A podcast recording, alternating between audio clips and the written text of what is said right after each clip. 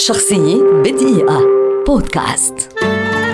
مايكل شوماخر سائق سيارات سباق ألماني ولد عام 1969 وهو من أعظم متسابقي السيارات في العالم وأعظم اسم مر في تاريخ سباقات الفورمولا 1 حتى الآن. في عمر الرابع عشر أظهر البطل الصغير شغفا كبيرا وموهبة فطرية في عالم السرعة والسباقات. وفي عام 1982 فاز السائق الصغير في بطولة الناشئين الألمانية لسباق السيارات الصغيرة الكارت ليشارك بعدها مجددا في العديد من المنافسات للناشئين ويحقق الفوز بكثير منها قبل أن يتدرج تباعا حتى وصل أخيرا إلى عالم الفورمولا 1 حيث حقق المجد. حصد شوماخر خلال مسيرته سبع ألقاب عالمية الأول والثاني مع فريق بينيتون والخمسة المتتالية الأخرى مع فريق فيراري كما حقق عددا هائلا من الأرقام القياسية والجوائز الكبرى بالإضافة إلى لقب أسرع المنطلقين أسرع لفة وأسرع انطلاقة ولفة في نفس الحلبة. وكان أول ألماني يحصد لقب بطولة العالم للفورمولا 1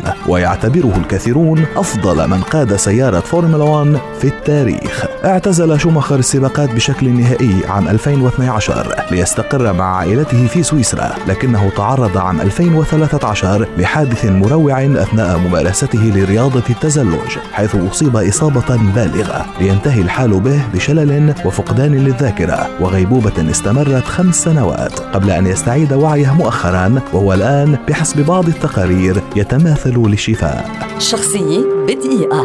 بودكاست.